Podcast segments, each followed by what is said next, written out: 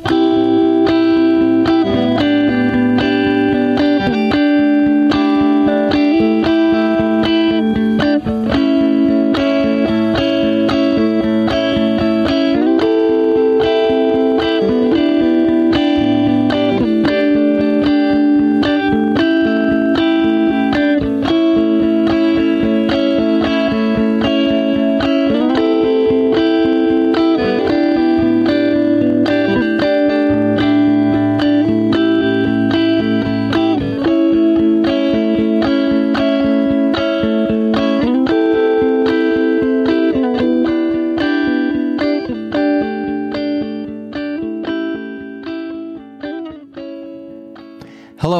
Tyler Smith, and this is More Than One Lesson, episode 106. I want to say special thanks to Jarrett Lemaster for being on the show last week.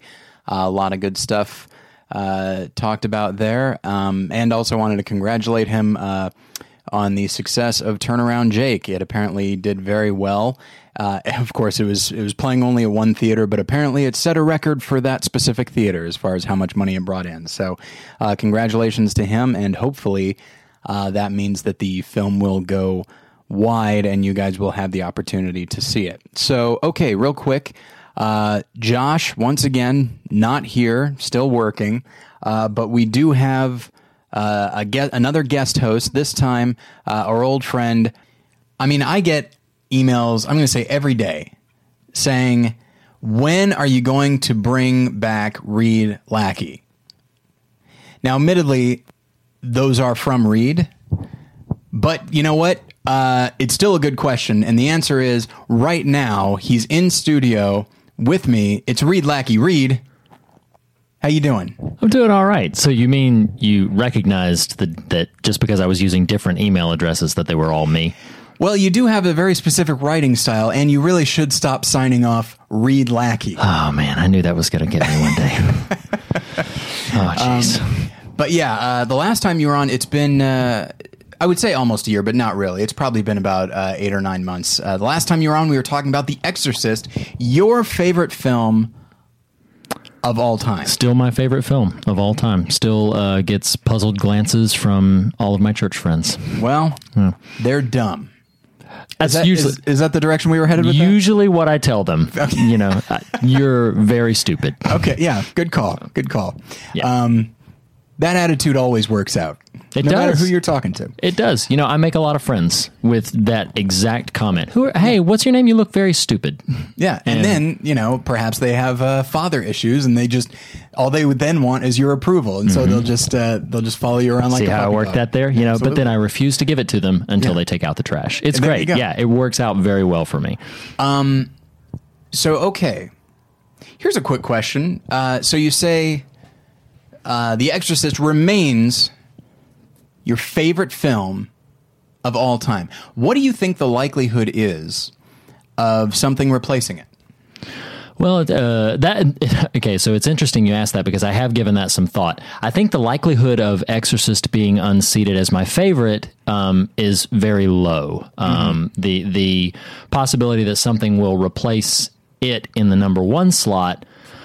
Um, it's been the number one slot now for 15 years plus running, so it's so it's unlikely. However, uh, I made a top 10 list, I think either uh, a year or two ago, and I have often thought that it's like you know what, now that I've built that top 10 list, that I'm looking at it, there's things even in that that might reshuffle were I to make one right now. So who knows? I mean, it's Yeah. possible that The Exorcist could get unseated. There's a lot of films uh, that I love, and I'm seeing new ones all the time that resonate strongly with me. So, so who knows? But it has been my favorite for at least 15 plus years running. So, Yeah, I ask that as somebody who recently, like in the last year and a half, changed up his top 10, including his number one. Uh, Citizen Kane was my number one Hmm. for uh, probably around 15 years. I think Yeah. I first saw it in 1997.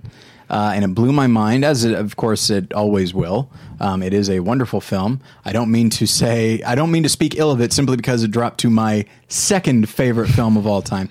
Uh, but I think some of it is is uh, uh, I think I changed uh, as a person and as a film watcher. And uh, as I think I've said uh, when Josh and I went through our, our top tens, uh, it was interesting to go back and look at the various top 100 lists that I've made. And you see, um, I think you see Nashville show up at number 30 in 2004.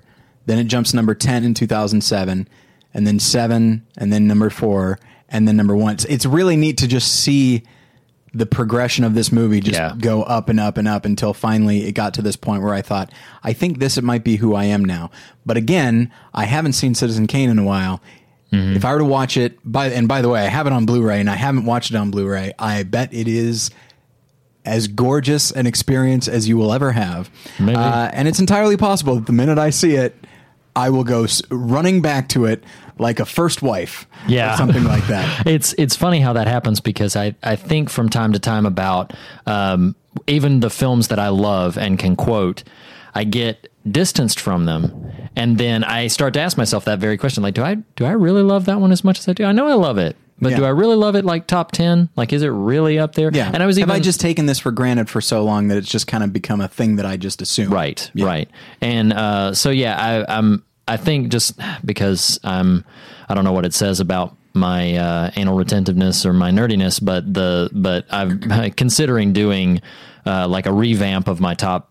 You know, ten to fifty every couple of years, just just for curiosity's sake, if nothing else. Like, okay, what would I rank if I started from scratch and just went through all of my my five star ratings on Netflix? And okay, these are the films that I would say I loved how high are they in general? And I don't know what I would wind up. It is interesting to go back and looking through because okay, all right. I may or may not do posts about this on more than one lesson or battleship pretension. Uh, probably more than one lesson, just because that's more. Uh, that site is more an, a direct extension of me, uh, and I feel like I'm not wasting everybody's time. Although I am, but just fewer people. Um, recently, I went through and made a list of my 100 favorite performances. Uh, sorry, leading performances by a male. I am currently working on the female one, and then I'll probably do supporting and supporting. Now, that's something I did. I'm going to say th- 12 to 13 years ago while I was in college, and it was a lot of fun. I enjoy ranking things, even though the rankings are mostly arbitrary, or at least anything below, I'd say 20 um, is probably pretty arbitrary. But that top 10 is that's probably going to be pretty consistent throughout. Just, yeah. And so, as a result of making this this list, um, I went through those top hundred movies list that I was talking about to just kind of jog my memory my memory of anything I might be forgetting. And much to my surprise, there's probably been a consistent 50 to 60 movies on my top 100 list for the last 12 years. Um, they get moved around a little bit. Some things drop off, some things come in. But for the most part, like if you look at my top 20, I mean, they're mostly the same. Yeah. Um, some things fall out of the top 10 and then maybe a few years later they'll come back come screaming back in and Sure. it's very strange but uh and when I when I think about that, part of me thinks, "Wow, have I really not matured as a film lover that uh, that uh, Chinatown is still hanging on there as as much as it does?" Although I believe that one actually fell out of my top ten. But who knows? Next time, maybe it'll be right back in there. Maybe it'll be number two. And I mean, who who knows? Yeah, maybe I'll maybe I'll really turn on Citizen Kane and just hate it. Because okay, so you notice when you mentioned the thing about making your list of top hundred favorite supporting roles by a male. Notice how I didn't laugh, Mm. uh, because I am a huge fan of top hundred lists, lists in general. I'll tell you who will laugh is my wife when she listens to this because she, yeah, I, I know that it's only for her affection for me that she does not make more fun of me than she does about all of the lists that I've made, including favorite song, 100 favorite songs, 100 favorite performances by Bob Dylan, 100, you know, I, Wow. I, I could go. I did know. years ago rank my top 100 Tom Waits songs. Now, if I were to do top 100 songs of all time, that might be a little rough for me because then hmm. you have all the different genres, all the different musicians within that genre, all their albums, and then every song on that album. That might be. Now, I realize I just said that having talked about all different genres of film throughout the last several hundred years. Uh, sorry, sorry, the last hundred years. Yeah. and then every different performance within that. But leading is a little bit easier because there's usually only one or two lead performances per film. I'd agree with that. So yeah. supporting is going to be rough because supporting can be anything from William Hurt in A History of Violence, eight minutes long, Exactly. to Edward G. Robinson in uh, Double Indemnity. Yeah, he's there throughout. Most of the film. Yeah. So it can be, it's going to be a little, little rough. Yeah. How I how I went about the I say rough. I'm going to enjoy every minute of it. Oh yeah, that, this this is the fun part of what we do. Like for for me with the song one, what I did was I just went through my iPod and ranked all of my songs, which I'm actually still in the process of, but ranked all my songs, and then uh, I build my favorite song list from the ones that I've made five stars, and then that's that's how I siphon it down. So uh, yeah, I, I I'm I'm kind of coming into my own where I'm embracing how ridiculously nerdy um, or geeky or however you would classify it that is but it makes me happy to involve myself in a project of that sort of examination Here's the And- thing. I don't collect stamps. I don't collect coins. I collect I collect Riddler paraphernalia, and that's it. And I collect DVDs, but even that I don't do it like I used to. These days, it's mostly a function of gifts that I receive. Sure, Christmas and my birthday and that kind of thing.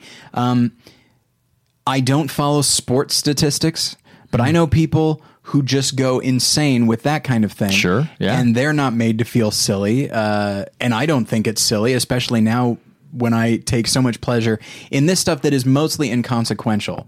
Mm-hmm. And I think what I have started to embrace, especially with my top 100 list, is just it winds up being a little snapshot of who I was at the time.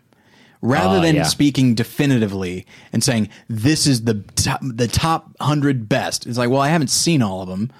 Mm-hmm. I haven't seen every movie ever made, so I can't speak about best. This is just my hundred favorite, and I'm not being disloyal to a movie if it drops out. Right. Maybe I'll watch, like I said with Citizen Kane. Maybe I'll watch it again, and it'll sh- and it'll jump right back up to number one.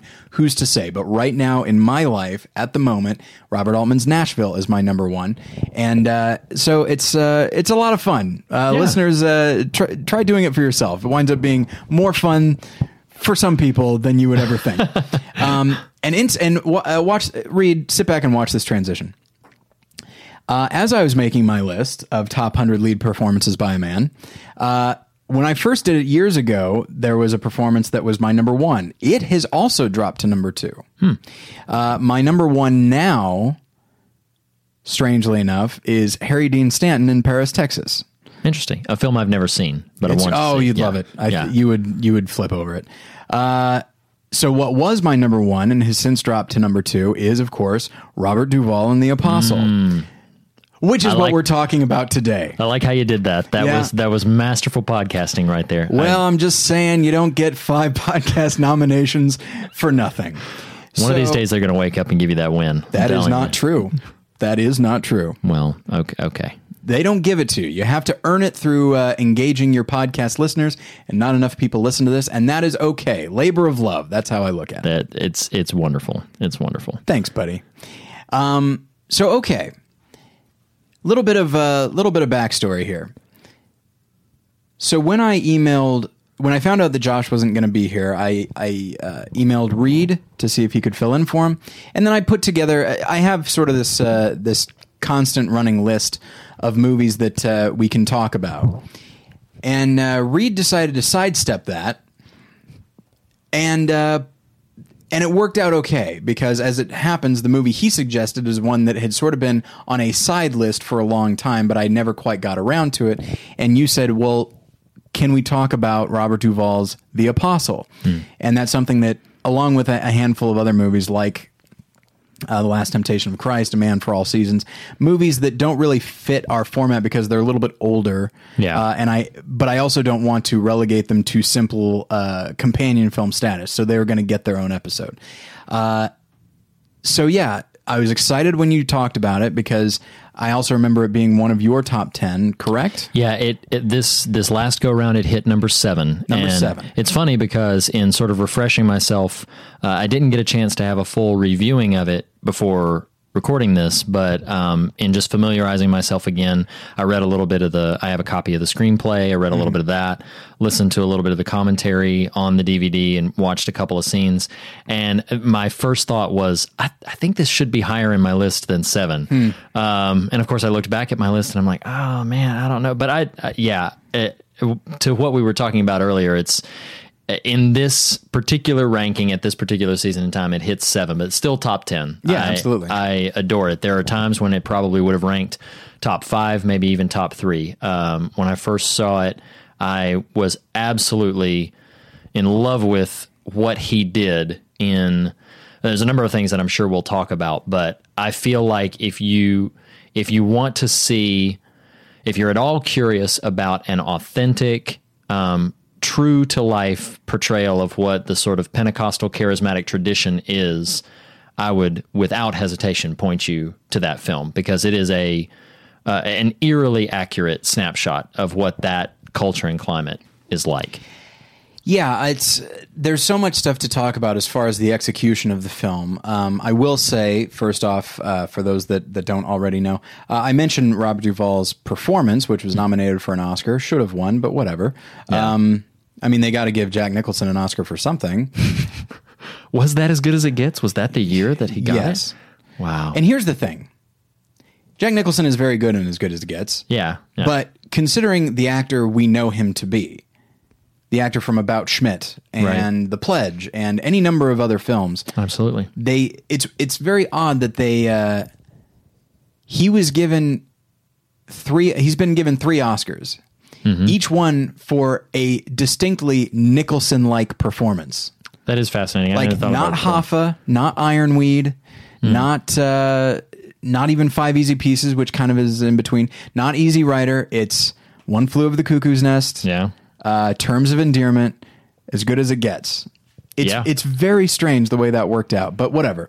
Um, so I feel like of the five nominated Best Actor performances, his was my least favorite. It's still a lot of fun to watch, as Nicholson always is. Yeah. But uh, anyway, that's neither here nor there. Um, so, in talking about Robert Duvall's performance, it should also be stated that he also produced, wrote, and directed The Apostle. This funded was, it, too. What was that? He funded it too. Oh, absolutely. All his own money. Yeah, he'd been. I mean, he'd been raising money for that for like twenty years. He'd Yeah. been wanting to make it for a long time. Uh, and so, I mean, this this could not be more of Robert Duvall's movie. Yeah. More so than almost any other movie I know of, with the possible exception of like a John Cassavetes, who would write, direct, and produce and fund his own movies and often act in them as well. Yeah. Um, and when and if he wasn't acting in them, his wife often was, and his friends, and that kind of thing. So, uh, so it really is uh, an kind of the spirit of independent film. I mean, it's really a one man band kind of thing. So, uh, anything, if there's a thing you like in The Apostle, it's a function of Robert Duvall, even if it's somebody else's performance, because he also cast it. He Yeah. also directed that person. Um, and he was probably acting uh, uh, off of them and that sort of thing. So, Right. so we're going to spend a lot of time talking about the choices that Robert Duvall made. And what I will say is that uh, so I first saw this when I was 15. It was 97. That's when the film came out. Yeah. And I was I was still kind of a fledgling movie watcher. 97 is when I started 96 is when I started uh, really s- taking movies seriously and going back and watching older films. 97 is when I started recognizing, oh, there are good movies being made now that I can go see in the theater now. Yeah. 97 was LA Confidential. It was Wag the Dog. It Oh, wow. was uh, The Apostle. It was Boogie Nights. It was um, a movie called Ulee's Gold, another Best Actor nominee. that- Peter Fonda? Peter Fonda. Wow. That, that could have won, actually. He was really good in that. Um, and and uh, Good Will Hunting was that year. It was just, there was a lot of good stuff Yeah. in 97. Uh, so it turned out to be a very good year to really get into what movies are being made now. Sweet Hereafter is 97. Wow. Um, and uh, and I believe uh, I don't have my list in front of me, but I believe Ian Holm in uh, Sweet Hereafter is in my top ten as well. But I, I'm not sure if that's true. So um, anyway, uh, so I, I don't even really remember what prompted me to see it. It's so weird to think that there was a time in my movie going life when I didn't go to the internet to find out about things. I just sort of Oh, yeah. it just sort of came into my consciousness somehow. Right. Maybe I saw a review somewhere. Maybe I saw oh something got a Golden Globe nomination. I've never heard of that. Um, like I remember, for example, the following year, I had not heard of Rushmore until I saw that Bill Murray had been nominated for a Golden Globe for supporting actor. And a lot of people, and then I read a review and people said, oh, he's really great. I didn't know who Wes Anderson was. I certainly didn't know who Jason Schwartzman was. And so I just thought, oh, Bill Murray. And look, he's getting award recognition. This is exciting. That's how I heard of Rushmore. And, uh, and I and I don't remember how I heard of the Apostle. I think at that point I knew who Robert Duvall was as a function of of the seventies, which was Yeah. Network, The Godfather, Apocalypse Now. Sure. Um, I don't think I had seen Tender Mercies yet or anything like that, and so so I think I probably saw it just because maybe some awards uh, talk, and it just sounded neat. Like, oh, you get to see an actor be a fire and brimstone preacher. Now we're talking. yeah. And so I went and saw it, I think, with my mom, and I was blown away by it. It it redefined at the time, and my and this is still my opinion. It redefined my definition of good acting. Um, and then I went on to see several other Robert Duvall performances, including Tender Mercies and The Great Santini. And then the following year, he was in a civil action, and I realized, oh, he this guy is my favorite actor of all time. He's incredible. Hi- His instincts are impeccable and sometimes counterintuitive to what we as viewers think we want. You know, when we and the apostle is for me a prime example. You go into it expecting uh, or think thinking, okay, I want an actor that's really going to play this up and just be just be through the roof, over the top. That's what I want. And he is that occasionally, but even when he's doing that, he's one he's completely human and and even when you go in wanting uh, and i felt this way about the next year in a civil action where he plays the opposing counsel um, for a, uh you know a, a big evil company and stuff Right. like that right. They're And you- poisoning the water in that one, right? something like that yeah, yeah. and you feel like oh i want this guy to be pure evil i'm gonna excite i'm gonna i'm so excited to see that but then he plays every character as human except in network but that's a that's a satire um and it winds up giving you something more than what you want it winds up forcing you to take these characters seriously as people Yeah. the, his his acting i feel like makes you a better person by watching it i might be overstating uh, so anyway that is maybe the biggest impact that the apostle had on me aside from a, from an artistic standpoint Yeah. from a spiritual standpoint we'll talk about that in a moment Sure. um, so when did you see the apostle in the theater at the time or did you see it later I uh, it- sad sad to say I actually did not catch it in the theater. I I did know that it was coming out, but at the time I lived in North Carolina and it was much more difficult than it is in California to find an independent, you know, very sh- uh, low run Yeah. kind of movies. Admittedly, I, I lived in Denver at the time, and I believe it played in one theater there. Yeah. Uh, but I and I was much more. And there's something about. I mean, I can see almost any movie I want here, as you can. Oh, certainly. And because of that, I feel no real need to do that. But when I lived in Springfield, Missouri, or Denver, and the movie would only come to one theater, and I realized it might only be here for two weeks. I gotta Oh, see it now. yeah. Suddenly, there's that, and I was at that age where I was just so eager to just drink everything in. But anyway, I'm sorry. Go on. No, no, no, that's okay. Yeah, there was a definite specialty to it. Now, at the time, I uh, worked at a video store. So I had access not only to videos that had been released, but I also had these lists of movies that were coming out. So I didn't catch it in the theater, but I was watching like a hawk when it was going to be released to video. And, and so, like, the day, the Tuesday that it came out, on uh, I only know Tuesday because it every new movie comes out on Tuesday. Yep. Um, so uh, I knew that when it came out, I'm going to grab the copy. I'm going to take it home, all that kind of stuff.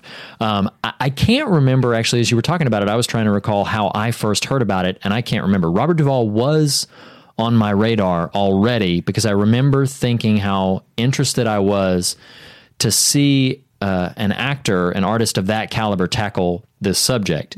Um, I always, at the time, I wasn't as disillusioned as I am now about the potential quality of films about Christian subjects. I, I, Yeah. I feel like perhaps unfairly, I feel like I'm going into it preparing myself either to have my faith um, unfairly satirized, Yeah. or to have it um, so glossed over and so completely um, Watered down. uh, that's a great way to put it. Yeah. So completely flavorless that um, it, it- it's just going to provide no substance or depth for me to chew on later.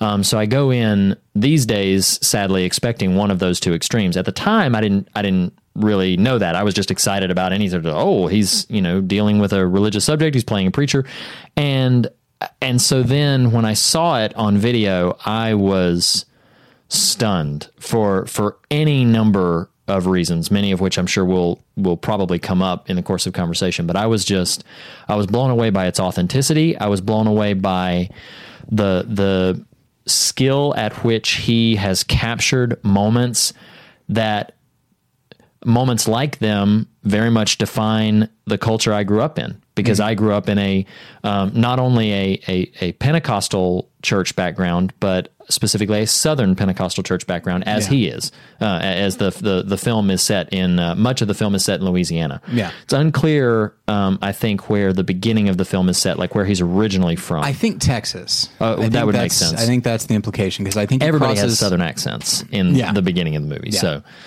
um, but uh, but you know, a huge chunk of the films, particularly the last like two thirds, takes place in in Louisiana, Mm-hmm. and so there's there's not only sort of a charismatic tradition, but there's also distinctly a Southern flavor of that charismatic tradition, and it it staggered me even now watching it. I can say like that is that's a snapshot. That's exactly what it's like. You don't want to, you know, I've seen that kind of church service portrayed to varying degrees of extremity in like comedies or or even dramas. Yeah. Um, and I, it always just reeks of this is the worst possible example of this kind of thing. The I don't know why this is the example that comes to mind. I'm probably going to regret bringing it up, so I apologize beforehand. But there's a scene in Borat, of all things, Oh yes, okay. um, that takes place in a in a Pentecostal charismatic church that um, that is just every stereotype you've ever seen displayed in all of its um, just unglamorous. Uh, just uh, uh, uh, words are escaping me at how rawly um, satirized that whole scene is, and I actually don't know if that was one of his fabricated scenes or if that was something that he actually did as a function of the character. But I honestly, I, I get the feeling that it was not. I, Yeah, I it- think it he went to well a real place. Partially, my reason for thinking that is there's a part where uh, they're praying for him, and he says, I don't remember what it is, but he says like a swear word. And they're basically Oh. like repeating what he's saying. Like it's like, Lord, we pray for this, Hmm. and then he would say it, and then and they would then repeat, I pray for that, and then he says this word. I don't, for the life of me, I don't remember what it was. Yeah. Uh, and then they don't repeat that, but they just kind of they just keep going. They They, don't repeat it. it. And I remember in that moment actually kind of liking that that they don't say to him, "Hey, don't say that." Right, Instead, they right. just kept going in sincerity. And Yeah. oddly enough, that I liked, uh, and I just thought, haha, no matter how hard you try to satir- satirize, these people are sincere and they actually want what's good for this character. They don't Look know he's, they don't know he's a, a, a fake person. And so, um, but yes, and, and, uh, and I'm sure it was edited in such a way as that movie tends to be. And I enjoy Borat. I think it's hilarious. But I think it's um, probably his funniest of the of the films that I've seen. I didn't no, see The Dictator, but Uh, I didn't see Bruno, but I did see The Dictator, and uh, it's it's not as funny. When it is funny, it is hard to beat, but it's No. just not as funny as Borat is. no. But um, but back to the whole the whole idea of uh, of just an accurate depiction of what these kind of people believe and how they navigate through their lives and uh, just the way they interact with one another. It is so soup to nuts. It is completely authentic. I mean, I, I mean, honestly, uh, I would hold that movie up as um, I would hold, as I think I said this earlier uh, in the recording, but I just I would hold that movie's authenticity up to anybody who wanted an accurate um, sort of idea of what it can be like. It's it's flawless in that aspect. Yeah, and uh, and this this speaks to um, what Robert Duvall was trying to do because not only is he try- is he depicting Christians, but he is also depicting the South, as you said, and both of which are regularly depicted in kind of a jokey way or in a very aggressive and often, in the case of the South, a very racist way. And Yeah. understandably so. There's a bit of a, there's it's no secret there's a bit of a history there, but um, Slightly, sadly. but at the same time, uh, by and and I actually listened to uh, his uh, commentary on the film a while back, and he seems to be he seemed to be very angry with the way Hollywood depicts Christians and Southerners. Um, and one thing that he says that I'll never forget, he uh, encourages his fellow Hollywood actors, directors, producers, whatever. He says, "Go to the South and just look, and just listen. Actually, pay attention." To who these people are Yeah. and how they act. Because one thing, I, I mean, I, I'm sure if you were to talk to, and here's the thing, and we're all guilty of it, including me when you hear things about certain regions of this country or world, you have a certain idea of what that means. And so, um, and I lived in southern Missouri, which uh, I think certainly the people there consider themselves the South. I saw I saw enough Confederate flags to know that people think that they are the South. Um, and so, uh, so I was. I did not go to a Pentecostal church or anything like that, but I certainly heard that accent, and it is an unless it's un- unless it's like a Savannah accent, it is not considered the most dignified of accents. No, no, and, it's not. And so, uh, even though somebody can be a genius and have that accent, people just naturally assume that, you know, and frankly, anytime I choose to go into character as an idiot, I'll probably ado- adopt a Southern accent, and that's on me. That's a bad thing for me to do. Um, admittedly, is also one of the only accents I can do. Um, so, uh, but yeah, it's something that everybody does, and he felt the need to subvert that, not with saying, not by saying, this isn't, I, I wish it wasn't like this, so I'm going to depict it as a different way. It's more, this is how it actually is. And yeah, sure, there might be some people that are like what you're thinking mm. and as Hollywood depicts them, but for the most part, it's not. There is an element of racism in The Apostle, hmm. but that element is even in the context of a small Louisiana town that is viewed as a fringe and uh, negative element. I mean, Certainly. in in the church that is started in this small southern town, it's white people and black people going together. They don't have a problem with it Utterly integrated. when one guy shows up uh, who is uh, overtly racist, people have no patience for him, and they cannot, they will not tolerate his attitude. Absolutely. Um, and that's one of the things that I like is that it, it does seem to understand that uh, that yes, you can you can have like difference uh, amongst races, but that incidentally, like class and culture seems to bond people way more than race does. And so in this small town, you have again black people and white people who are m- very similar to one another because they're all from a small southern town. Yeah. So what do I care what you know? What do they care what skin color the other person has? Right. They're absolutely no different than me culturally. We all have the same points of reference, and we're all trying to do the same thing. Yeah. And so that in itself is astounding because I'm sure if you were to have a major Hollywood film, and I, I hate to be one of those people who talks about, oh, hey, the way Hollywood does it. Um, although I do tend to be that, but just in different ways. Um, I feel like if they were to take the if if a major Hollywood studio were to take this film and make and try to make it, I'm I bet the church would be predominantly white, if not completely white, Um, Yeah, it's highly possible. and be seen as clueless uh, about anything racial, if not just over uh, overtly aggressive about it. Right. Right. And that that is one example, but the the film is just swimming with examples of Robert Duvall, and I think maybe this comes from being an actor who when you're an actor, you are trained to have sympathy with the character you are playing, no matter how terrible. Robert Right. Duvall has played Joseph Stalin, mm-hmm. Adolf Eichmann. He plays Frank Hackett in Network. He's played some pretty despicable people, Absolutely. Yeah. but he needs to find something there because nobody's the villain in their own life. No matter how much they might hate themselves, they're not Right. the villain in their own life. And so he, I think, this desire to find humanity, like true humanity, anywhere and everywhere, I think that comes from an actor's. I think that's an actor's instinct that bleeds into uh, his directorial choices and Certainly. and and writorial choices. That's not the word. No, authorial is. Oh, nice! Look at No, you. the- I can tell you're a writer. You know, you know stuff like that. yes, sadly. Um, the I, I mean, Robert Duvall is unquestionably. I would classify him as. Yeah, I don't even think I'm going to qualify this. I think he's an American treasure. He's he's actually um, just such a a benchmark for what high quality acting and performing can be, specifically in cinema. Um, but what's great about what he accomplished, uh, so many of the things you referenced there, you know, the, the one thing you said is that, um, you know, he could have confronted the extreme by going in the complete opposite direction. But um, I forget who said this. This feels like a quote somewhere um, that the, the greatest uh, counter for a counterfeit is actually not the other extreme, but the truth.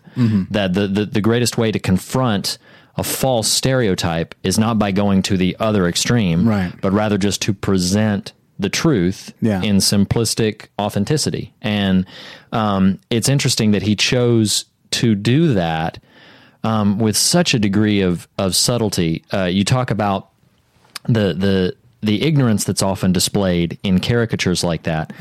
I think specifically there's a, the, the the there's a minister in the film Reverend Blackwell who um, Robert Duvall's character meets when he moves to this town. I know we're kind of bouncing around all over in the plot, but when he gets to this town, um, he meets this Reverend Blackwell, and Reverend Blackwell is immediately, um, though he's he's a black guy who's uh, living in a very very small town. He is portrayed from the very first instance as sharp. He's portrayed as uh, as I wouldn't I wouldn't just say intelligent, but wise. And uh, from the very first conversation that they have, you know this is a dignified man with an incredible degree of of uh, just gravity to Yeah. him, and that's the way so many of the characters are treated. Um, Just au- just automatically given respect and automatically given the the, the man that he meets. Uh, who's only in like three or four scenes? The man that he meets uh, with with only one leg out by the river Oh yeah, um, who who has no more than three or four lines Yeah. in the entirety of the movie, but is such a memorable character because of the immediate dignity with which he's treated in the film. yeah. Um, despite all of the opportunities for um, you know uh, satire or uh, I keep using that, but just there's there's tons of opportunity for them to be silly. And they're often humorous. There's moments of great humor in the film. Oh, yeah. But it's never just silly. Uh, I don't think. Yeah, I feel like uh, when whenever um, somebody attempts to shoot something, even a movie like Fargo, which I love and I think it has a tremendous humanity to it. I mean, even those characters are there. There's a specificity to them, which I think is to the film's credit, and that's to the brilliance of the Coen brothers. But they're they are also character types, um, and uh, and so I feel like there's a lot of filmmakers, good and bad, that when they try to show something that takes takes place uh, in a certain region, they wind up trying to make a commentary on that region in Yeah. some way. And now here's the thing: Robert Duvall saying, "Oh, these people are people just like everyone else." That is also a commentary. Right. But that's not a commentary he's inflicting on these characters or on this situation. I mean, and uh, like I said, good good directors and bad. Um, I mean, I just mentioned the Coen Brothers. Fargo is one of my favorite movies of all time. It's amazing. Yeah. Uh, another a movie, Gone movie. Baby Gone, which I think is a really great, certainly a great uh, directorial debut by Ben Affleck. Right. That takes place in Boston, and so a lot of those characters he has them be tough in a way that is organic to them, but he also seems to be trying to really put you in the in this world. So he might be having characters be a little bit more aggressive than one would assume because he's trying to give you a portrait of this place and the characters wind up sort of uh, playing into that more than they might otherwise. Uh, whereas with the apostle, I feel like again he still has a point to make, but he's like you said, he's making that point not by overdoing it, but by just saying, no, these are who these people are. Right.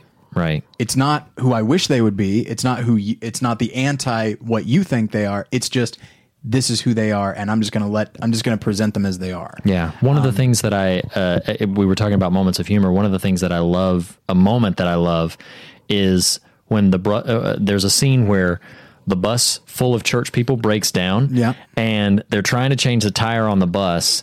And one lady, I forget, I I didn't get to rewatch the scene, but I think one lady comments on like she said, "Well, you know, you you better get you know so and so, you know, Miss so and so off the bus before uh, before you try to jack the car up, or you'll never be able to jack it up because she's a She's a very large woman. she's she's incredibly heavy set and it's really funny because they start going at each other Yeah. what i love about that scene is how it's resolved. Mm-hmm. because the what he does to get it resolved is okay you you two come over here. Now you know love each other's necks hug each other's necks. And and it's such a th- that is a genuine moment. One of them as they're as they're moving over to make peace uh, for these, you know, hurtful remarks. One, of them, oh, thank you, Jesus, as as they're moving in for this hug, and I'm like, that is that is so the way it goes when there's like offenses or things like that. It's like ah, no, no, no, love love on each other, you know, and and it's just it's just great. I I feel like no moment in the apostle is pushed. I feel like everything is just, it's almost as if the camera was never even there. I mean, clearly it is. Clearly there's a lot of specificity to where he's established the camera and, and, you know, there's, there's also just some great film craft happening in the apostle. Yeah. But it feels as if there is no fabrication. There is no, um, contrivance at all. Everything is just happening and you can just get to see it. Well, and this speaks to the writing. Uh, I mean, you have you've read the script. You have it. You brought it with you. You have Oh, it with yes. you. Um, I've not read the script. You have. The film often feels certainly in the in the interaction between characters. The film often feels improvised. Um, I assume there's some improvisation there. There's a little, but I bit. don't. But I don't know. I mean, is the script pretty close to how these characters uh, interact? You might be surprised at how much um, at how much was scripted, but there are there are many scenes in which the meat of the scene was scripted, but elements of the scene on film were improvised. The best example is when uh, when Billy Bob Thornton's character Yeah. tries to bulldoze the church down. Um, and much of the interaction between Robert Duvall and Billy Bob Thornton was, of course, scripted. Yeah. But the asides that the other characters are uh, giving, specifically the radio announcer who happens to be on the radio while this whole event is taking place, every single one of his lines are improvised. That's interesting. So there's there's a lot of scenes in which, as I said before, the the the core of the scene was scripted, but he allowed these people to just delve into the environment and just play. There's one moment during a series of montages where he uh, during not a series of montages during a montage a series of scenes where he's evangelizing in various places. There's one place where he goes to a tent and uh, there's a number of different sort of tag team preachers getting Yeah. there. Immediately following that scene in the tent is uh, one of the ministers uh, um, a young black man is out sort of dancing around Yeah, it, it looks like low ambition jogging. He's just kind of going back and forth. Yes. Uh, it looks like he's pacing and jogging at the same time, but in in like a seven foot span. Exactly. And uh, I found out uh, in the commentary on on that, it's one of the few scenes I watched that um, they actually, when they did that tent scene, Duvall just sort of set it up and just like, let's go. And all of that was improvised. Every single bit of it was improvised. He just let them go. Yeah. And that scene of the man jogging was when they cut the scene. That man, who happens to be a- an actual minister, Yeah. um, was just decompressing from what he had just been involved in. And Duvall was like, "Well, don't tell me about it. Film it." he was like, "You know, just go over there and just you know just set it up and film it." So they just let him do his thing, and they Yeah. filmed it. And I don't know how many of those kind of moments made it into the film, but I get the impression that quite a few moments of just that degree of sincerity made it to the film, where it's just like, "Well, no, this is just what happens." Well, and I think he, the fact that he cast a, a good portion of the film with non-actors. I mean, he certainly he's got you know Farrah Fawcett, Billy Bob Thornton. He's Right. got June Carter Cash of all people. I know. Um, He as his, as his own mother. It's very strange. She's two years older than him, she's his mother. Yeah, I don't care how many hair pieces you put on, you still look about the same age, but it's fine. Um, and so, uh, but m- uh, with a lot of these other char- a lot of these other actors, they're ca- a lot of these other characters, they're cast with mostly non-actors, mm-hmm. and that can be a problem if you are committed to the script completely as written. Right. Because I think an actor is able to make something sound natural. A non actor might not be able to do that. Some can, mm-hmm. but not everybody. And so by saying, hey, what, what am I going to do? Write uh, Pentecostal a Pentecostal sermon for somebody Right. who already has his own. Uh, Yeah. yeah, I'm not going to do that. I'm going to let him do it. Yeah.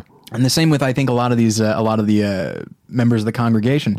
I feel like he just he probably had a certain thing in mind for them. Maybe they said it, may, and he probably said, "If that doesn't sound right to you, say whatever sounds right along those lines." Yeah. um, because that speaks to a commitment to realism.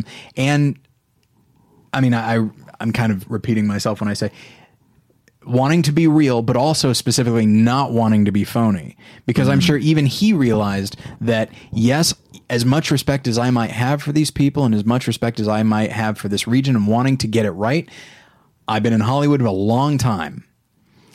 And there might be something I might have a blind spot, who knows. So I'm just going to leave some of it to to them and just a lot of stuff will be filled in, I assume. Yeah. And boy, I mean, it really shows. It's it's a very natural. It's very naturalistically shot, um, and to me, uh, when the plot kicks in, and for those that don't know, if you're listening to this, and certainly if you listened this far in, I assume you've seen the film. But um, you know, it, it's about this guy who's a the pastor of a mega church. Yeah. Uh, who has some, uh, let's say, marriage problems uh, that results in him getting drunk and hitting somebody with a baseball bat and then fleeing to a small town and uh, getting rid of his identity and all that. Yeah. So there's some pretty heavy stuff going on. Um, all that stuff is fine. It's good. There's good stuff happening. But it's when he's interacting with the, uh, you know, the uh, Reverend Blackwell and Walton Goggins shows up before Yeah. he was like a name at all. Right, right. Um, you know, with sort of these non like non actors or or not established Hollywood actors or something like that. Um, that's when the film really, for me, the energy really gets jacked up, and I, I just can't take my eyes off the screen. Yeah. And not always just him, but everybody else around him. Oh, yeah. it is just. The, okay, you mentioned that that that larger woman yes.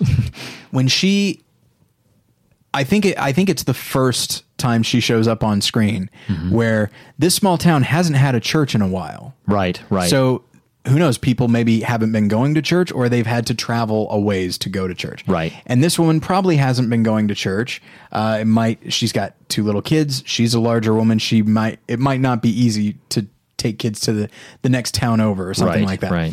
And so the the adorable little bus uh, pulls up, and you see her and her two kids, and she's walking out, and I want to hug that actress, and I want Oh, to hug yeah. that character because she goes, she goes, all right, come on, we got to go, we're gonna go praise the Lord. Yeah. and she just says it with such excitement and such. There, there's no sense of irony there, Hmm. and then there's comes a humorous line of like, now I don't want you to get a, out of hand, and I'm gonna have to whoop you. Oh, like it's which I think is hilarious, but it's also like she's excited, and it's just it feels so genuine and real and I don't know. I can't. And that that scene has nothing to do with aside from the fact that he directed it and maybe wrote it. Right. That scene has nothing to do with Robert Duvall as an actor. Like he's he was able to coax wonderful lived in performances from mo, from non actors and and actors alike. Yeah. And I just I cannot I mean, we're being uh, pretty hyperbolic. I don't think it's necessarily a perfect film, it is so much of what I like in a movie. Oh, absolutely. And so I will we we will move into um, some of the the spiritual elements, and I'd like to try to bring this episode in in around an hour. So I think I think we can do that. Um, you mentioned one of the things that gets you about the movie is the way it. We, so far, we've talked a lot about Southerners and that sort of thing, uh, but the way it depicts Christians and how, by and large, you feel like um, Hollywood does not depict Christians well. I cu- I couldn't agree more. At some point, Yeah. we're probably going to do an episode about the way Christians are depicted, uh, which is, um, I would say, often as villains. Certainly. Um, Certainly. You know, hey, we also have Footloose. There's a time to dance. Yeah, it's, ugh. Ugh. Yeah. Uh, that's the thing, though, is that they. It's this idea that supposedly conviction is somehow villainous. That, Yeah. that and and there are certainly a a there's a long line of very like living breathing human beings who have very much tarnished sort of the the reputation of Christians who who are very outspoken or who are very um, you know sincere about their faith, and that's I think the thing is is they're usually depicted as judgmental. They're usually depicted as very um, uh, prejudiced in a large variety of ways. Um, And artistically, I'm sorry, I interrupted. Go ahead. no, no, no, no. I was just sort of going on that span that they're usually depicted in a, in any variety of negative connotations. Yeah. Um, and I will say that artistically, I, I I feel like I get it. You have a group of people that certainly in this country, I would say, have had they've been the majority. They've had power, and a lot of what they do or what what they appear to do seems to run counter to the very message they're sending. Mm-hmm. I mean, we are followers of Jesus. Jesus uh, surrounded himself with, let's just say, sinners, Yeah. um, people that were socially undesirable. And if you look at a lot of mainstream churches, and that include that, and, and mainstream Christians, and that can include me uh, and possibly you as well. I don't know. Um, there's a natural tenden- a human tendency to do what is comfortable Yeah. even if you are called not to. Um, to to re- even if you're called to reach out to the people that might slap you in the face, um, and so the idea that like if you have a character that is powerful and prejudiced and all that, already that's pretty rough. Now just imagine, oh, here's what I'll do. I can layer on this other thing of seeming righteousness, a veneer of righteousness. Now, on top of everything else, he's not merely a bad guy. He's also a hypocrite. And Right. hy- hypocrisy is something that people really hate no matter what it is they particularly believe. You know, uh, atheists, Buddhists, Christians, Muslims, everybody hates a hypocrite. That's true. And so when you have, if you want to have a villain and you really want us to hate him, that's where that then you layer on this this this aspect that this person thinks they're doing not merely the right thing, but the rightest thing, the thing that God Himself has sanctioned. Yeah. And so artistically, I get, I understand that can, it's, it's a very, I won't say easy. Eh, I'll say easy. It's a very easy way to get us to hate this character all the more. Yeah. Um, you know, you look at uh, Hunchback of Notre Dame, uh, Notre Dame, pardon me, uh, and he's going up again. the the The villain is a, don't remember exactly what the uh, what the title is, but he's a representative of the church. Are the uh, yeah? Are you talking about the animated one or the or the Charles Laughton one or? Oh, I think all of the above. Yeah, because I know he's he's listed sometimes as like a cardinal, sometimes as a judge, uh, always an always an affiliate of the church in some Yes. capacity. Yes. Um, Um, yeah, and and high up, a high ranking, Right. And um, and so it's uh, and so th- this idea that uh, like in Hunchback of, of Notre Dame, like we're dealing with. At the moment, I, I do have. Now that you mentioned the animated version, that's the only one I have in my head. Oh, sorry. Partially because the villain has a really great song. Oh, uh, yeah. that is uh, terrifying. terrifying. but uh, but in this case, like we're dealing with gypsies, we're dealing with Quasimodo, basically the outcasts of society, the people that the church should be wanting to take in and love, Right. and he sees it as an opportunity to kind of shore up his own power by demonizing these people, and it's the exact opposite of what a Christian should be. So, again, it's it works really well um, to have to layer on this other element to a villain, um, but it does often get bothersome when you start to do it with just like oh here's the the next door neighbor and i don't necessarily mean ned flanders who often actually is a who incidentally as as annoying as he might be he is next door he lives next door to homer simpson mm-hmm. thus making ned flanders one of the most forgiving characters we've ever seen Unquestionably. Yeah. ever. And so Oh, yeah. you can make fun of him all you want. You would have killed Homer Simpson if Oh, you yeah. lived next to him. Oh yeah, one of the things I love about because I'm such a huge fan of The Simpsons. One of the things I love about Ned Ned Flanders is that he's this extreme vision of what an evangelical Christian is, with no hypocrisy. He, as extreme as his views are, he's sincere to the bone marrow. I mean, Yeah. he is completely completely believes everything that he puts out there. Yeah. And it's funny too because in relation to the apostle, uh, when we when I first I've seen the film with a number of friends and family members, and I'm always curious to see the reactions when he uh, because you know in the plot his his wife is sleeping with the youth minister, and when he in response to this finding this out there's some great scenes. There's the the wonderful scene when he's confronting her about it. There's so much subtlety going on in that that it it blows my mind it's, it's an acting class watching that moment Yeah. of his confrontation with her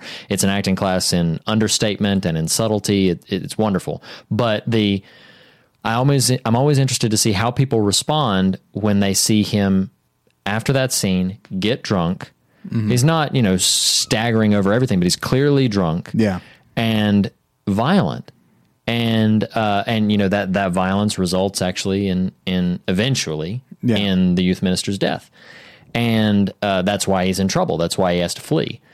And I'm always fascinated to see how people respond to that when they're watching the movie. And I did have somebody at one point say, "Why, why is this movie doing this? Like, I, I hate his character now. Yeah. like I hate him for do, for doing this. What's he, what's he doing? Yeah. And I think it's so interesting because it would be so easy to view that as hypocritical. Well, he's a he's a preacher, and why is he doing all of this? But that's what's great about this film, and that's what's absolutely brilliant about Duvall's performance is he layers all of these choices that are seen as negative. The film doesn't endorse anything he's just done, Yeah. uh, nor does it excuse it, but it layers it with this idea of this man who sincerely believes these things was driven to do this. He is still a human being. He still faces these sorts of temptations and weaknesses, and it in no way um, uh, a word is escaping me. It in no way invalidates his faith and mm-hmm. what he preaches and what he proclaims.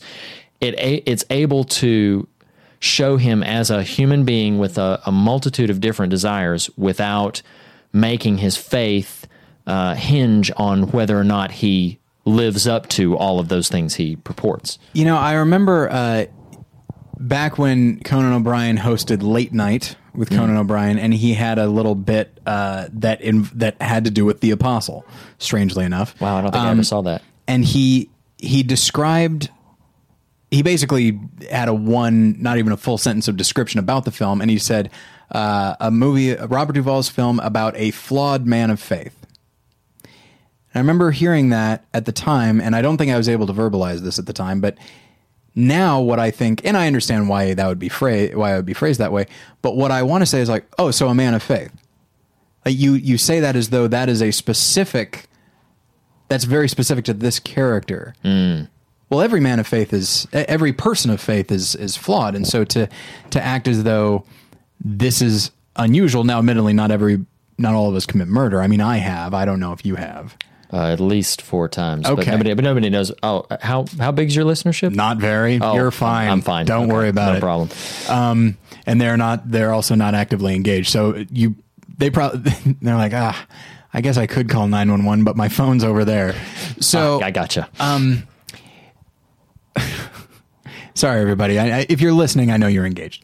Um, but uh, but yeah, that I think is one of the most fascinating things is that uh, in showing in any other, not any other, but in a lot of other movies and TV shows, if somebody is is a Christian, then if we see them doing something that is not Christian, it's usually either overtly stated or subtly implied that, well, that's who they really are. Mm, mm, mm-hmm. And the Christian thing is maybe some kind of dodge, but they're not, if they really believed these things, they wouldn't act like this. Right. Which, what, uh, what fascinates me is I would venture to say that the same could be said of every single person in the world.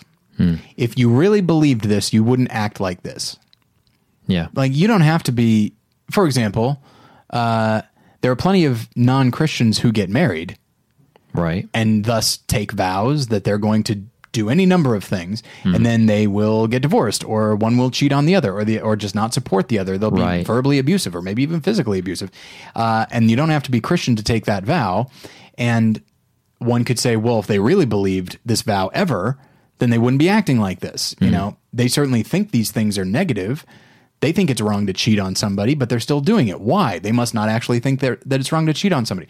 No, it's the nature of it's the nature of humanity. You're always going to go against what you think is right, and that doesn't change the fact that you think it's right. Right. You know, I mean, it happens all the time. And so, but the fact that the film doesn't, it judges the man's, it judges the character's actions. It says these are wrong. Yeah. And even as he flees, I instinctively think, oh, like he's he's sober now. Now, mm-hmm. okay, him being drunk does not excuse what he's done. Right, Because right. one could also make the argument that he shouldn't be getting drunk either. Mm-hmm. But for any number of reasons, I'm not saying that, oh, well, he was drunk. So, I mean, really, what can you do? Like, he still deserves to go to jail. Even if the youth minister doesn't die, he still deserves to go to jail. Yeah. That's how it is. Oh, certainly. And so when he flees, it's like, well, he's dead sober now, and he's just running from the consequences of his actions. Mm-hmm. That's awful. And like like your friends said, like I have a hard I'm having a hard time sympathizing with this guy. But then you go and see that he does tremendous good. yeah.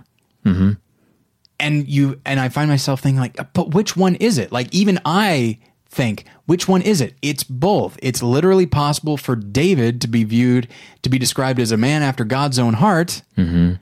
And do some of the worst things you'll ever read about in the Bible. Absolutely. Yeah. and and I find myself going back to this idea of uh, Joseph and the amazing Technicolor Dreamcoat, obviously, as it is described in the Bible.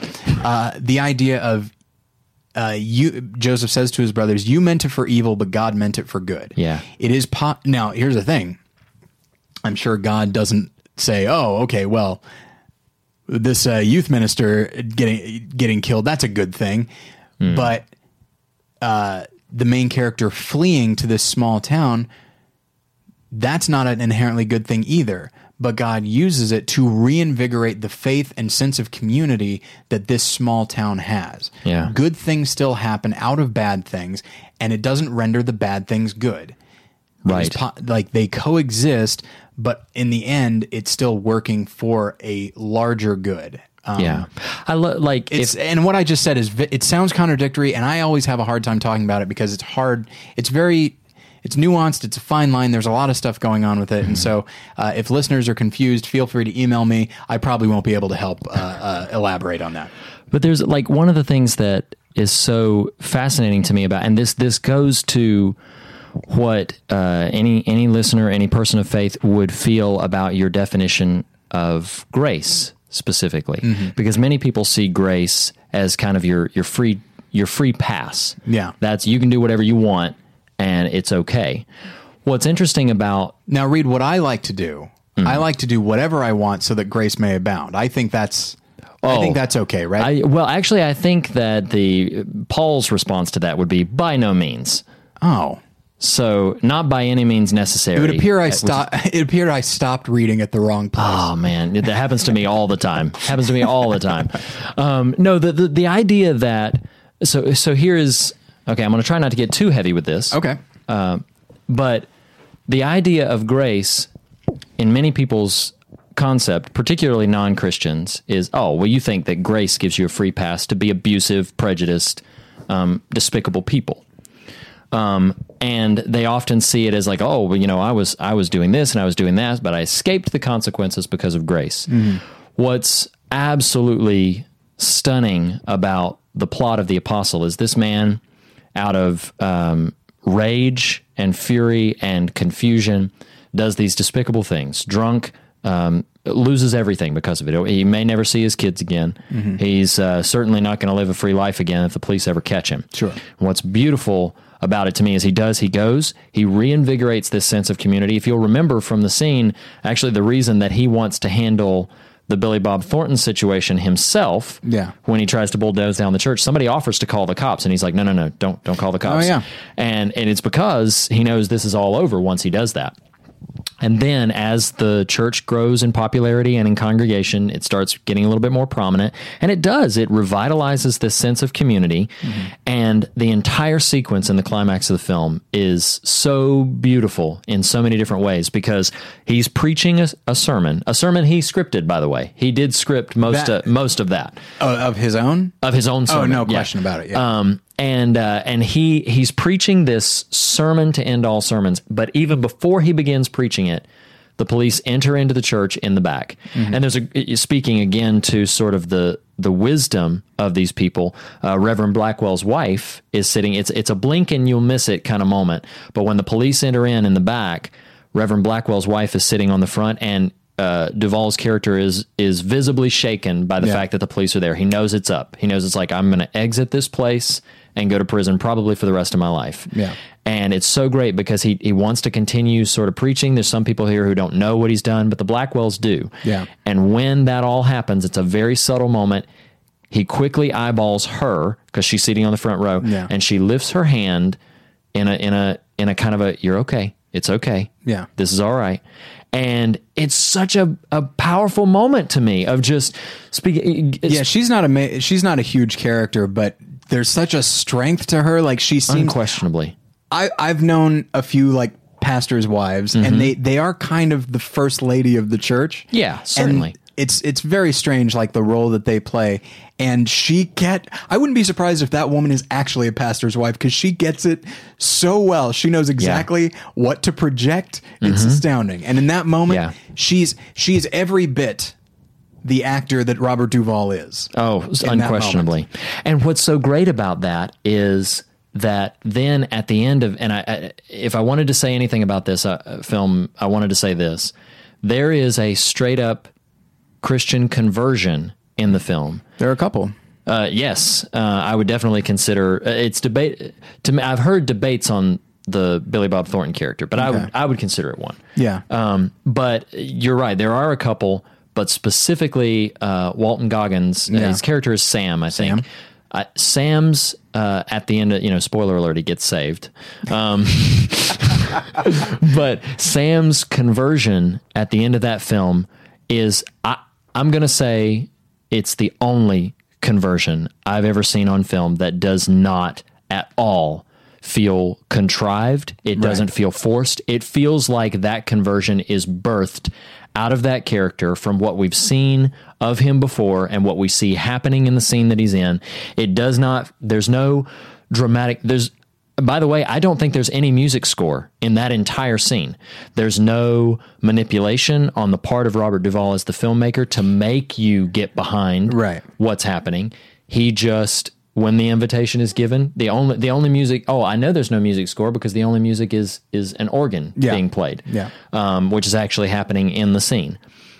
And so, and Sam just accepts the conversion. And uh, after he prays with him, Duvall just whispers in his ear, uh, "You're going to heaven now. I'm going to prison. I'm going to jail. You're going to heaven." Yeah. And I thought, and, And he says and- it with a bit a bit of a chuckle too. Exactly. I'm going to jail. You're going to heaven. And uh, to get back, lest you think I've lost the plot, that to me, uh, Reed as a person is what grace is. It's not.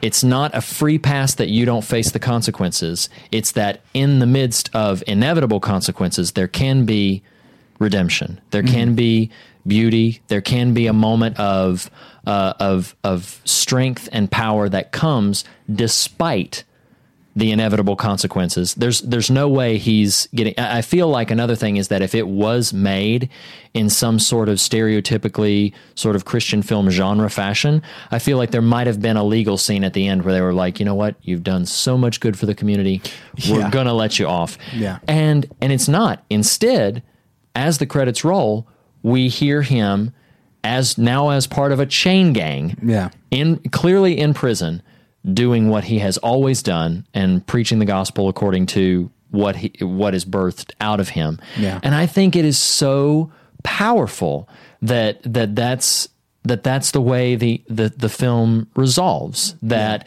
no he doesn't get to just do whatever he wants with no consequence but at the same time the inevitable consequences don't dilute the power of what he's putting forth Right. uh, and and as a as a person and his his message, the gospel message that he wants to to deliver. And I think that speaks to the arc of the character too, because I think early on, I think the character has maybe gotten a little comfortable. He's part of a big church, and he's, you know, in certain cultures, uh, and maybe even just American Christian culture in general, the pastor is a bit of a celebrity, kind of a rock star at times, and certainly in that film he is. Uh, just like look at the way he comes in. Uh, admittedly, things aren't going well, but uh, he comes in with sunglasses on and he's just Yeah, like rocking yeah. out and all that kind of thing. Um, but uh, so I think he's very much. I think he's sincere in his beliefs, but I think he's also very much into himself. Mm-hmm. Uh, and I think then things don't go well for him. He finds out his wife has cheated on him.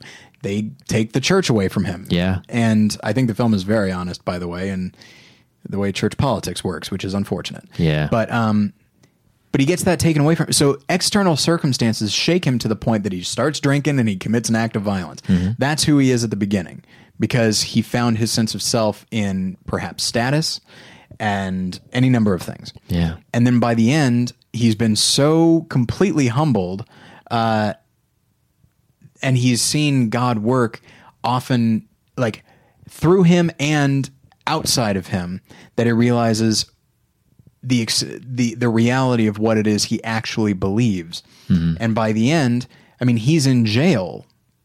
He is, and like you said, possibly for the rest of his life Right. and that that doesn't dampen his spirits. Before he had his church taken away from him and it led him to drink and hurt. Yeah. Now it doesn't it, he's still I'm sure he has moments where he's like I really wish I wasn't in jail. but as as I'm sure anybody would. Yeah. Um, But that last sequence is he's not going to be defined by these circumstances. And that speaks to th- your idea of, of grace, which I, I really like, which is, you know, it is not a get out, get out of jail free card. It is not a everything's fine. You know, you never have to pay the consequences. What it means is that that's not who you are. Without grace, if you're a murderer, that's all you are. That's all you're ever going to be. You should go to jail because you're a murderer, and that's it. You, uh, you know, if you cheat on your wife and there's no sense of grace either for, on the part of, of the wife or um, or of God, then you're a cheater and you always will be. And there certainly is, and there's certainly no reason for her to forgive you or for God to forgive you because that's all you're ever going to be. But grace comes in and says, yes, you are that, you did that, and there are consequences to that, but you are more. Right. You are more than that. And that is, I think, something that I have a hard time with. I, you know, my my wife and I have uh, this. We we had a pretty big, not a big argument this uh, this last week, but it was a bit of an argument, and I said something that that was very dumb. It wasn't remarkably hurtful, but it was dumb, and it really made things worse. And I knew it was dumb the minute the, the minute I said it, I was like, ah, that was dumb. That was a Yeah. dumb thing. I've been there, and honey, I'm sorry. Yeah, it's but that's the thing. Like and Jen was so she did it like textbook right. She did everything right. And one of the things she said, she's like, I've said dumb things, you know, it's because it's it's fine, it happens. And uh, but I was so mad at myself. I was literally unable to accept her grace. And so I proceeded to uh, basically emotionally punish myself for the rest Yeah. of the day Right. and it was just like like I had no grace for myself um because I felt like all right it's not that I said something dumb, it's that I am dumb. Hmm. I said, why else would I say that if I wasn't dumb? Right, If I wasn't right. a bad husband, that's the kind of thing bad husbands say. So I must be a bad, and just, and it's like, and thus I need to be punished in some way. And if she's not going to do it, then I'll do it. It's just this horrible, awful way of thinking. Right. That is a graceless world. Mm-hmm. And for somebody to sort of crap on the idea of grace, and I think, don't get me wrong, I think there probably are a number of Christians that maybe simplify grace too much and maybe use it as a way to get out of jail free emotionally or spiritually or whatever. Um, but the very nature of it is transformative. It says, yes, this is where you are right now. You've done something wrong. It was terrible. You shouldn't have done it. And there are going to be earthly consequences, but that you don't have to stay here. You can move on to the next thing. And the, and you'll probably be a better person in this next thing because you've learned from this thing. Whereas, you know, as I've uh, heard countless times, I've talked on the podcast before about uh, porn and the guilt associated with it, but guilt in general. Uh, that I used to think guilt and shame were the most powerful motivate aside from fear. Yeah. Uh, they are the most powerful motivators, and they are they are motivators and they are powerful, but they're not healthy because eventually the guilt beats you down so much that you literally think, well, I'm no good and I'm never going to be any good. So really, what's the point in fighting this? And you actually wind up doing the thing that you felt guilty for more than if you didn't feel that guilt. It's Right. it's it's incredibly ironic how that works. And so what we have in the apostle, we have a, de- uh, a f- I would say deeply flawed. He's as flawed as the rest of us. He Yeah. does something that maybe not everybody does, but everybody has it in them to do that. Oh, certainly. I mean, I've wanted to kill you like three times during this conversation. I know. Well, well, okay. So maybe maybe If I I'm didn't a have, little. a, if I had a baseball bat in here, you'd be gone. I, I, I, I thought as much because, and I was about to say that maybe you know you're no better a person than I am, but I'm clearly better than you because I've only wanted to kill you twice. Fair enough. So Fair you've at least got me. But you know what? Now we're even. So Exactly. Uh, Because now, undoubtedly, now you're like, all right, well, well, fine. There's there's your third one. yeah. I wish I could just sneak some arsenic into his Propel Zero grape, but you know what? Even that wouldn't uh, wouldn't sully the wonderful flavor. So, um, sorry, everybody. Um, so I, that's the thing. So it is a flawed character.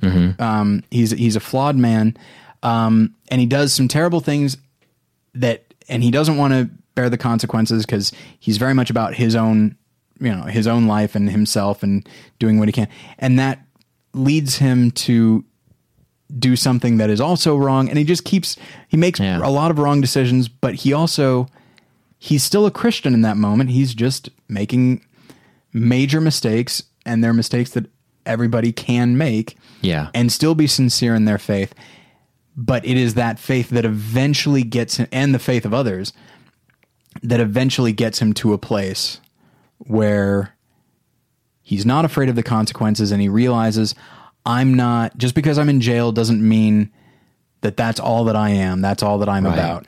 And it's just that is and by the way, I, you know it's interesting and I'll, maybe I'll throw it to you. This is a pretty high pressure question. So uh, if you don't have an immediate answer, it's fine. I'm I'm braced. You know, when you when you're raised in the church as I was, uh, you come to just accept certain terms, and you you know what they mean, but you also don't. I, I feel like sometimes it's important to define something for yourself, not to deviate from the the actual definition, but just to put it in terms that that make it real to you. And so I've been trying to think about that lately, and uh, the word redeemed and redemption. Every time I come up against that one, and I've been working on it for about the last month. Every time I come ag- come up against that one, uh, I I hit a bit of a stalemate because again I know what it means, but it's it's not the definition of it is not a real thing for me, even though I still understand what it means, and I still act accordingly in your opinion, what does redemption mean? And you can, and if you want to answer by what does redemption look like, and you already have a little bit, um, what would what would you say? Um, I think, and and that's an it's an interesting way that you set that up because there's a lot of things I think in our faith that we take uh, just by rote that we just accept and we automatically know what they means. And there are other things that uh, that I think all Christians have certain areas of our faith or aspects of our faith that we have to talk ourselves into, and things that we have to, uh, like the way you put it, that we have to define for ourselves. For me, uh, redemption probably means, and this is not going to be nearly as as soundbite quotable as I would love it to be, but I think redemption just means taking um, all that is worth nothing in you and and making it worth something in some capacity. Um, that the redemption in the idea of like you you take something that's valueless and make it valuable. Um, that something which has no um, worth or or uh, it serves no purpose. It performs no function, and then making it cherished or making it uh, somehow seem uh, very uh, prized. That that to me is is redemption. It's also the idea that something which is um, negative, uh, something which is horrific or horrendous, um, that there could still in that moment be something good uh, that that comes from it. I think uh, I'm going to steal uh, something, and I'm, I don't know it well enough to quote it, but I'm going to steal an idea from a Frederick Buechner book. Um, there's this idea that uh, I forget which book of his it was, but I remember the the concept um, that uh, people think people would say about humanity that that, that they're just full of crap. Uh, Actually, in the text of the Frederick Buechner word is not that word, but um, that that we're just garbage, that we're that we're nonsense, um, that we're just crap. Um, but what they forget is that in nature, uh, that is largely what fuels growth. Um, and and it can seem kind of silly when you think about it in that capacity, but it's like out of all of that crap is what grows the the flowers, and that's what grows the sometimes the crops, and Yeah. and it's like that to me is redemption. Is that there's all this waste, and yet that waste can somehow be uh, used in the right capacity to fuel life and rebirth and regrowth. Um, it's a very, very long definition to your question of, of, or you know, what is what does redemption look like to me? If I were to just put it in a button after talking through it for a minute or two, um, I would say redemption is the fact that sometimes from from pure crap, uh, life can grow, and and that's that to me is what redemption means is that there there doesn't have to be any value in it for value to come forth from it. So, in a way, uh, and this is okay. So, the word redemption or redeem, you don't hear it very often outside of spiritual context, except maybe this, which is redeeming a coupon. Okay, Yes. and and it's I mean it, it fits exactly with what you're talking about, which is you have this piece of paper that is valuable only insofar as you can give it to someone else and then you get the thing that is actually valuable. Right. The thing the the piece of paper itself has no actual worth. Hmm. Um until you trade it in, you redeem it and thus you you basically establish the coupon itself as being valuable because you've gotten the thing Right. that was that you were always meant to get. Um, so yeah, it's in that way like we as people, when we are redeemed, we are, you know, it's I I don't like to be one of those people who talks about how. Um, it's like, oh, you know how we're we we are just the worst. We're just crap. Um, I don't like to. Oh, it's not that I don't believe it. Uh, I just don't like to overemphasize it, uh, just because you never quite know what someone will latch onto in a negative way. Right. Um, I don't think we are valueless.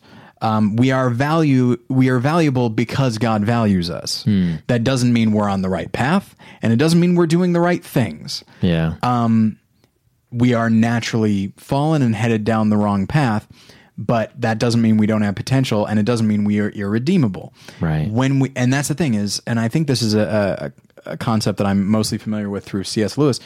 When something is redeemed, it is it's a retroactive experience because not only are they valuable from then on, but the act of redeeming means that they always were because they were headed in that direction. Right. To use the coupon analogy, like a piece of paper was not it was not valuable. It's only potentially valuable, and then but once you get the thing, then the minute you got that coupon, it was valuable. Right. And so, um, so yeah, in that, so I wanted to, you know, we talked about grace and we talked about redemption. In fact, redemption is the thing that is brought up uh, on the movie poster, actually, uh, of the apostle. Oh yes, yes. Um, it talks about all these things, and then towards redemption, mm-hmm. um, that the guy has the character has finally, and that's the thing. In a way, he's he was redeemed the whole time in a spiritual sense, but you see that he may not have been doing that much good in the world, hmm. or at least not recently. Um, yeah. and it was more about self-aggrandizing. But even then, God, I think, uses him. Yeah. Um, as we see from the tent revivals and stuff like that. And Certainly. so, uh, so the film winds up being so, about so many spiritual concepts about redemption, about the importance of grace and the role that it plays, and the idea that God can still use deeply flawed people. Mm-hmm. Because frankly, what choice does he have? I mean, he can't use any. He used there was one perfect person, and he used him pretty well. But, um, uh, it's a it's a reference to Jesus, by the way, everybody. Um, but the rest of the time, like it doesn't matter how actively someone might be working against God, God can still use yeah, that, right. uh, as evidenced by any number of people in the Bible. And so, um, so I feel like we can probably wrap it up. Uh, listeners, I don't know why you'd be listening this far if you had not seen the film, but if you haven't, go and watch it. I know we've spoiled it, but who cares? It's not that. It's not the Sixth Sense. You know, yeah, it's a character piece, and you know, eventually he's going to uh, the the law is eventually going to catch up with him. Certainly, but um, but it is a wonderful film for any number of reasons. People tend to talk about it primarily as as a function of Robert Duvall's performance, and sure, it is amazing. Yeah, but it's amazing for so many other reasons. His performance winds up being the film in microcosm, which is taking a character seriously by just approaching him as he is. Mm-hmm. Not as we think he might be or as we wish he was, but as he actually is, uh, warts and all. Yeah. Um, and that's the whole movie. Mm-hmm. So, uh, yeah, I was very excited when you suggested it because it's a film that I I don't think about enough. Hmm. Um, and it really is a triumph in what it is trying to do. Um, and so if you haven't seen it, seek it out. It is absolutely worth your time. It is on the longish side for a character piece because it's like two hours and 15 minutes. Yeah. But I never, ever care because I love spending time with these characters. Even the, yeah. even the main character, who's kind of a jerk sometimes, I love spending time with that performance and all the peripheral characters as well. It's oh, just yeah. it in a way it's it's going to sound strange. It creates a world I want to live in. Mm. And it, incidentally, one that I probably could live in if I just moved to one uh, to a small town. yeah, but, to move to Louisiana. But uh, the humidity doesn't do it for me. But um, I've actually been. Uh, Reed, if you look around, you'll see that uh, the Lord of the Rings movies are scattered about oh, because uh, I've I've had them on while I've been working, and I find myself thinking like, man, I wish I lived in Hobbiton. uh, now I went and visited Hobbiton when I went to New Zealand, and it was delightful. But um, but yeah, this movie creates a world as lived in and real, just as much as Peter Jackson's mm-hmm. Lord of the Rings.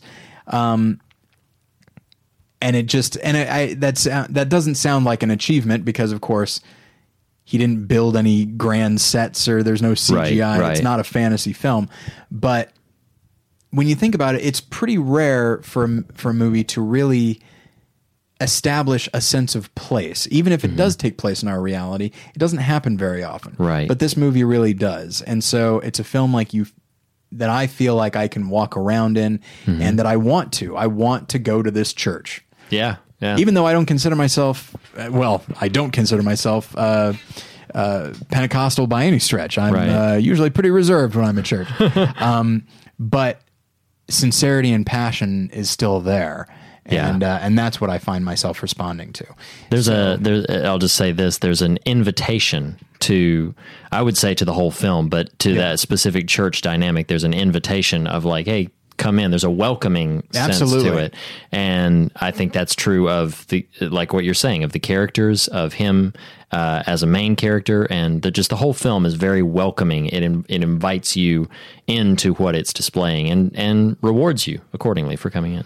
Absolutely, and th- and I'll go back to that uh, that woman as she is going to church for the first time in a while, and she's just like, "We're gonna go praise the Lord," and she's just so excited. And I and I look at that and I think, man, I feel like I don't get that excited. Hmm. And I don't think this is a function of Pentecostal. It's a function of a character who hasn't gotten this in a while hmm. and now has it and is excited. And so when I think about the fact that I have a church, I, I have any number of churches I can go to, and I have Christian fellowship with other people. And then, of course, I have the Bible and I have prayer. Like, I have access to God at any time. And this is a film that celebrates, the, whose characters celebrate that. Yeah. And the film doesn't condemn them for it or or isn't suspicious of them for it. It uh-huh. loves them for it. And that's why I feel like The Apostle might be one of the best Christian films I've ever seen that has absolutely no ambition to be a Christian film. it merely has the ambition to take these characters seriously Yeah, um, and not use them as Christian films tend to do. right. So, okay, we will end there. Boy, oh boy, what a fun discussion. Thank you, Reed, so much for suggesting this film, and thank My you for pleasure. being here. Yeah. Uh, are you available on Twitter anywhere or, or online in general? Yeah, um, uh, on Twitter, just at Reed Lackey. Um, I I'm starting to tweet a little bit more, um, and uh, but yeah, just at Reed Lackey, um, and uh, I'm around every once in a while on Facebook as well. Um, but uh, but yeah, you can find me on Twitter uh, at Reed Lackey. And uh, yeah, and Reed is uh, prolific over at morethanonelesson.com. He's been on the show a few times. Uh, he's written for us regularly. Uh, you can read. You can read some recent reviews of movies you haven't heard of. Uh, uh, he, uh, Reed has kind of been my go-to guy uh, to write about Christian films that I unfortunately do not have the time to watch, um, but still feel like uh, I would like someone on the site to weigh in on. So I give them to Reed and then he reviews them. so thank you, Reed, for that. You're always welcome to write about something else. You re- you recently wrote about uh, Lost, a very in depth article Yeah, about Lost, and uh, and uh, that that was very interesting to read. So, uh, all right. As far as you guys go, you can uh, find us at morethanonelesson.com and uh, listen to our various minisodes and uh, and episodes and that sort of thing. Uh, you can find us on Twitter at uh, sorry, that's at more lessons, and then you can find Josh at the Josh Long. You can uh, like us on Facebook. Uh, I would prefer that. I keep saying I'm going to shut down the Facebook group, but I keep forgetting to. Uh, but I'm going to do it soon. So you better like us on Facebook as soon as you can. And I think that is about it. Reed, thank you so much for being here. It was my pleasure. Thank you, Tyler. And thank you guys for listening, and we'll get you next time. Bye.